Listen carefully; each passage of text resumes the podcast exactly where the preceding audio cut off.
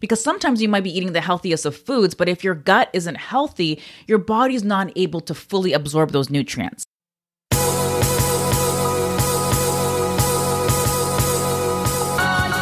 Welcome to the Mind Your Body Show, where you'll learn how to get your mind right so that your body will follow. I'm Trudy Stone, certified culinary nutritionist, TV guest expert, and author.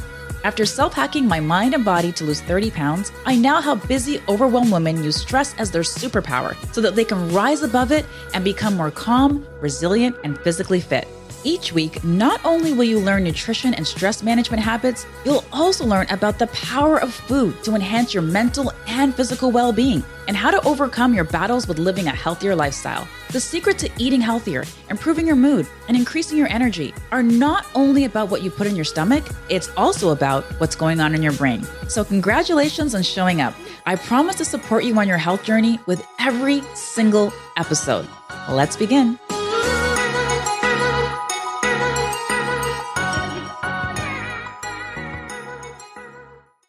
Welcome to the Mind Your Body Show. This is culinary nutritionist Trudy Stone, and I'm so grateful that you tuned in with me today.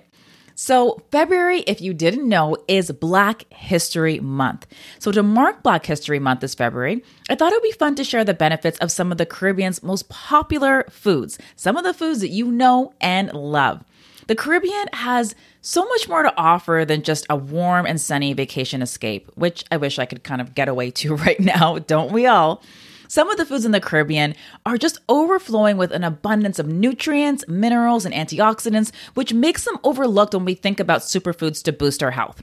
Also, to really fully appreciate the Caribbean signature dishes, you first have to understand its little known history. So, I'm also going to be sharing a bit of history as well of some of your favorite Caribbean foods.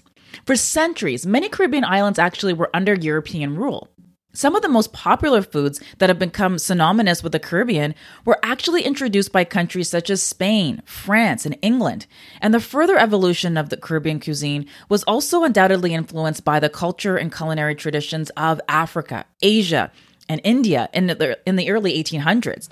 So these global influences combined with indigenous Caribbean ingredients and techniques really have played a role in defining the evolution of the modern Caribbean cuisine that we know and we love today. So, the first one I want to talk about is breadfruit. I love me some breadfruit. It's also one of my mom's favorites as well for good reason. So, my mom is Jamaican. And breadfruit is a staple in Jamaica. Um, and it's something that I look forward to as well. Whenever my mom goes to Jamaica, she typically goes to Jamaica every single winter. And when she comes back, she always brings back some breadfruit with her. Um, so, breadfruit is a great source of complex carbohydrates, which help to manage your blood sugar. And you know, I'm all about managing that blood sugar. It really is the name of the game when it comes to, you know, not over, not only just overall health, but also helping to maintain your energy levels as well. So, breadfruit is also a good source of fiber to keep you full in between meals. Um, also has stress busting magnesium, calcium, and even omega 3. So, you know, the top way to make it, usually it just is to just fry it. Um, I know some people bake it as well. Um, typically, you roast it first and then you would fry it, right? Um, you can also find it in most ethnic or Caribbean markets if you ever wanted to check it out. So the history of breadfruit, it's a bit of a windy road. Um, so originally from present day New Guinea, breadfruit has been cultivated for over 3,000 years and was introduced to the Western world by British explorers. So in 1769, Captain James Cook sailed to Tahiti discovered breadfruit.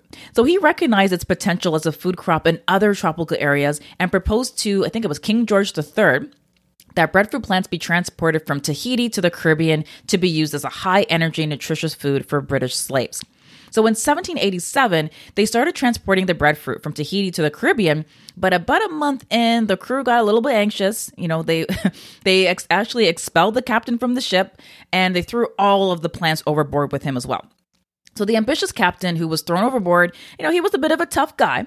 Um, and eventually he returned to Britain. So five years after the original voyage, he commissioned a second trip.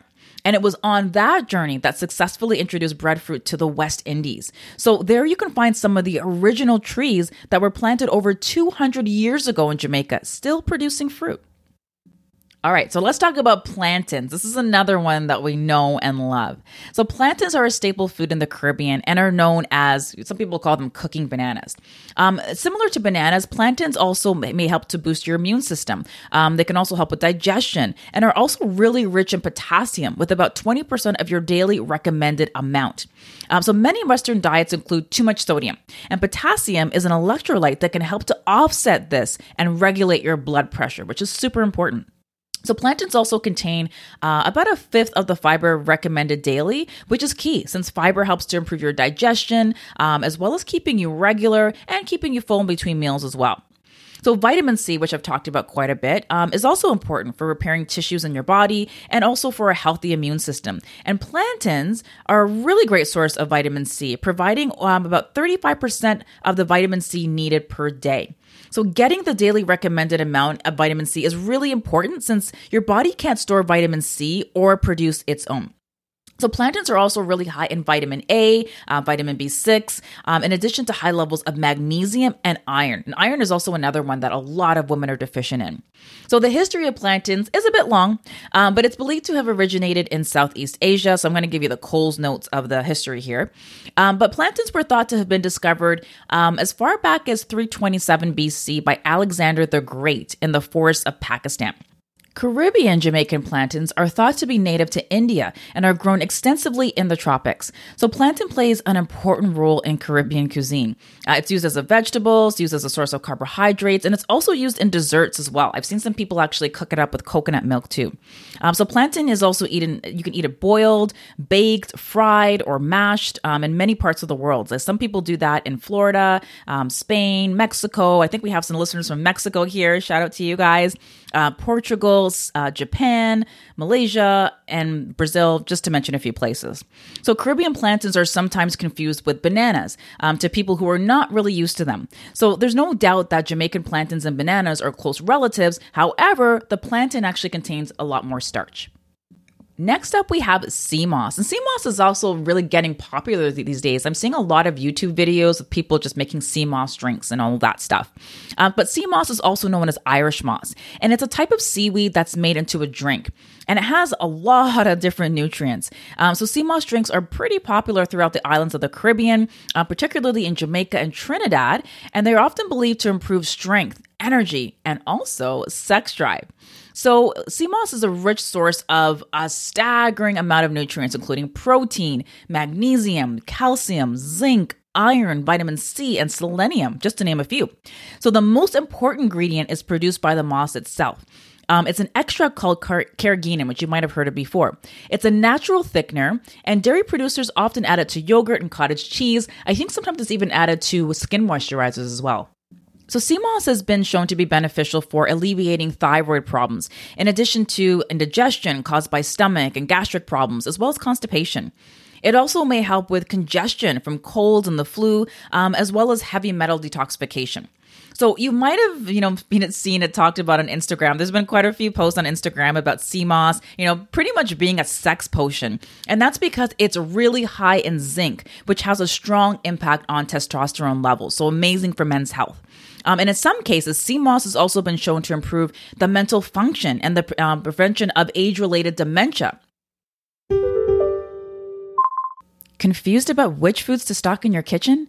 My free Bare Essentials ebook is the ultimate grocery list for healthy eating success. In the ebook, you'll learn how to stock your kitchen, which removes the confusion about what's actually healthy. The ebook also contains healthy, delicious recipes so that you can put those ingredients into action and give your body the nutrient that it needs. You can grab it now at trudyestone.com forward slash pantry. There's also a link in the show notes for you to grab it. So, adding high potassium foods like sea moss to your diet can significantly improve mental function. So, high potassium foods may also be very helpful for symptoms of depression and anxiety, since it's a great source of a range of B vitamins. And B vitamins, which you've heard me talk about here before in the podcast, are well known for reducing stress. And in fact, B vitamins are one of those nutrients that get burnt out during times of chronic stress. So, Irish moss got its name when it was made famous during the potato famine in Ireland back in the 1800s. Um, and because people were starving and desperate for food, they began eating the red algae that was on the rocks. So as a result, the name stuck. So it was then brought back by Irish immigrants to Jamaica, and the moss now appears on the island's rocks. Next up, we have cassava. Cassava is also known as yuca, and it's a starchy plant grown and eaten in the Caribbean as well as Africa and Latin America. It's gluten free, it's grain free, it's nut free, and it's also a raw material that's used to produce tapioca. And some of you guys might really like tapioca if you have like maybe bubble tea or anything like that, right? Uh, so the most often eaten part is the root. So when steamed and mashed, it actually makes a healthier starch alternative to potatoes and rice. So the reason why is because cassava is high in resistant starch, which is a type of starch that bypasses digestion, which feeds your beneficial gut bacteria, which may help to reduce inflammation and also promote digestive health. Having a, a, healthy gut is also important for your body to assimilate the nutrients from the foods that you're eating. Because sometimes you might be eating the healthiest of foods, but if your gut isn't healthy, your body's not able to fully absorb those nutrients. Resistant starch also has the potential to improve blood sugar control, in addition to making you feel full, as well as reducing your appetite. So, cassava is also a good source of vitamin C, A, and B vitamins. So, just a side note, um, cassava can actually be dangerous if it's not properly prepared or if it's consumed raw, since the skin actually contains cyanide, which at certain levels is toxic. So, just want to make sure if you're using cassava that you're cooking it properly. Then we have okra, and some people are a little bit split on okra. For me personally, I love the amount of nutrients that okra offers, but the taste is just not really something that I gravitate to uh, because it has a bit of a slimy texture. And I just don't really do well with foods that I don't know. Maybe I'm alone here. I don't know if you can relate, but I don't really do well with foods that have that kind of slimy texture. I'm probably you know, completely turning you off of okra, but you know, listen up because it's actually a pretty nutritious, uh, pretty nutritious food. So okra is a nutritional powerhouse, typically added to gumbos or stews.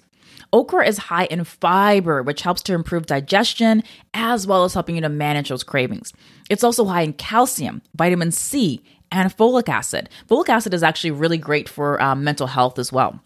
So, some studies have actually suggested that okra may help to manage blood sugar in people with diabetes, and that's probably because of its high fiber content. So, okra is a member of the mallow family, related to cotton, hibiscus, and hollyhock, if you've heard of that before.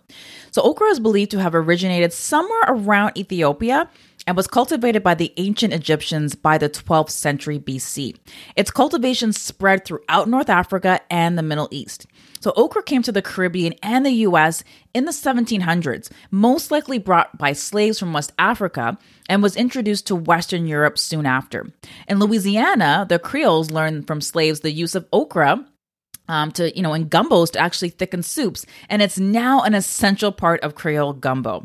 I haven't been to New Orleans yet, but I definitely want to, you know, venture out there once the world kind of opens up. So, hey, if you're from New Orleans and you're listening to this, hit me up and let me know where I should be staying when I go to New Orleans or, you know, uh, things I should be doing when I go out there. Um, but, you know, the moment that Europeans brought in African slaves to the region, um, the Caribbean became the crossroads to the world. So the slaves' diet uh, mostly is full of the food that the slave owners didn't even want to eat. So the slaves had to be really inventive, um, and they blended their traditional African foods with staple foods found on the islands. So the Africans introduced uh, callaloo. If you've heard of callaloo before, that's a huge food in the Caribbean as well. Um, fish cakes, saltfish, ackee. Um, if you've heard of ackee and saltfish, um, pudding, and mangoes and okra. So today, most Caribbean island natives, they eat a diet that is of these main ingredients found in original African dishes like okra.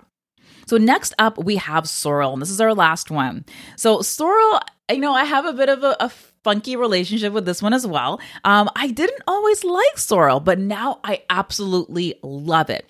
So, sorrel is known best as a rich red Jamaican punch or tea that's made from dried hibiscus flowers. However, it's also a nutritionally impressive green that's added to salads, soups, and sauces. So, sorrel from the, is from the same family as rhubarb and buckwheat, and it has a really bright and tart flavor. So, boasting high amounts of vitamin A and C, sorrel also boosts the body's immune system. It's also a really great remedy for improving canker sores, um, improving sinus infections, and reducing mucus. So, sorrel provides other nutrients as well, including calcium, um, iron, and riboflavin. So you can find sorrel in ethnic or Caribbean markets. Um, you know, I buy it quite frequently now. Um, I usually used to drink it like around Christmas time. And, you know, even before I get to this, like sorrel has its origins in West Africa. And then it was brought back to the Caribbean. So in the Caribbean, sorrel became a Christmas time tradition in part because of the Roselle hibiscus plant. Um, it used to only just be available during that time of year. So that's why, if you've ever heard of, you know, sorrel being, you know, uh, people drinking it at Christmas time, that's the reason why. And that's kind of the history of that. So these days, however, the plant is cultivated year round and sorrel is bottled. You can even buy it just bottled, already made, um, and sold commercially. Or you can just get the dried flowers. And this is what I do just get the dried flowers from your local ethnic food store and you can just make it yourself. So I'll just take, you know, the dried flowers, maybe a cup or two, you know, add some water, maybe about, you know, eight to 10 cups of water. I'll add a lot of ginger in there because I like mine to have a bit of a punch. Add a lot of ginger in there. Um, maybe a couple cinnamon sticks, some star anise. Um, yeah, and I'll just simmer that on the stove maybe for about 10 minutes. Um, and then after I do that, I might add a sweetener to it. I might just do like a, a quick little simple syrup and add some sweetener to it. And it's an absolutely just delicious drink. And again, you can drink it any time of year. Um, I drink it cold. I don't drink it hot. I, I don't know if people drink it hot or not, but I love drinking it cold. Um, but again, it's such a nutritious drink and it's just really great. And sometimes if I feel like I want to have a special drink, but I'm, you know, not wanting to drink wine, I might actually just drink sorrel. And sorrel just kind of, you know, helps me to replace that habit. And remember when I talked about habits before, and I'll, I'll link that episode in the show notes below if you guys want a refresher on that. But when it comes to you know changing your habits or breaking your bad habits you need to look at replacing those bad habits instead of just trying to break them all together so again just going back to sorrel like that's one of the things that i use to replace the wine habit right as sorrel um, kombucha is another great one as well um, sometimes i'll just do some sparkling water too so that is the history of Caribbean superfoods. I hope you enjoyed this episode, and I would love to hear how you're celebrating Black History Month. So come on over to Instagram uh, and let me know. Um, I am Trudy E Stone over at Instagram. I'll also link my Instagram handle in the show notes be- uh, below. And let me know how you're planning on celebrating Black History Month. Thanks for listening to this episode of the Mind Your Body Show. I hope that you learned something new to help you transform your life and your body. For more after the show, make sure to head over to trudyestone.com. That's where you'll find all of the show notes. Also, make sure to head over to iTunes to subscribe and leave us a rating to let us know what you thought about the episode. And remember, get your mind right and your body will follow. Thanks for tuning in.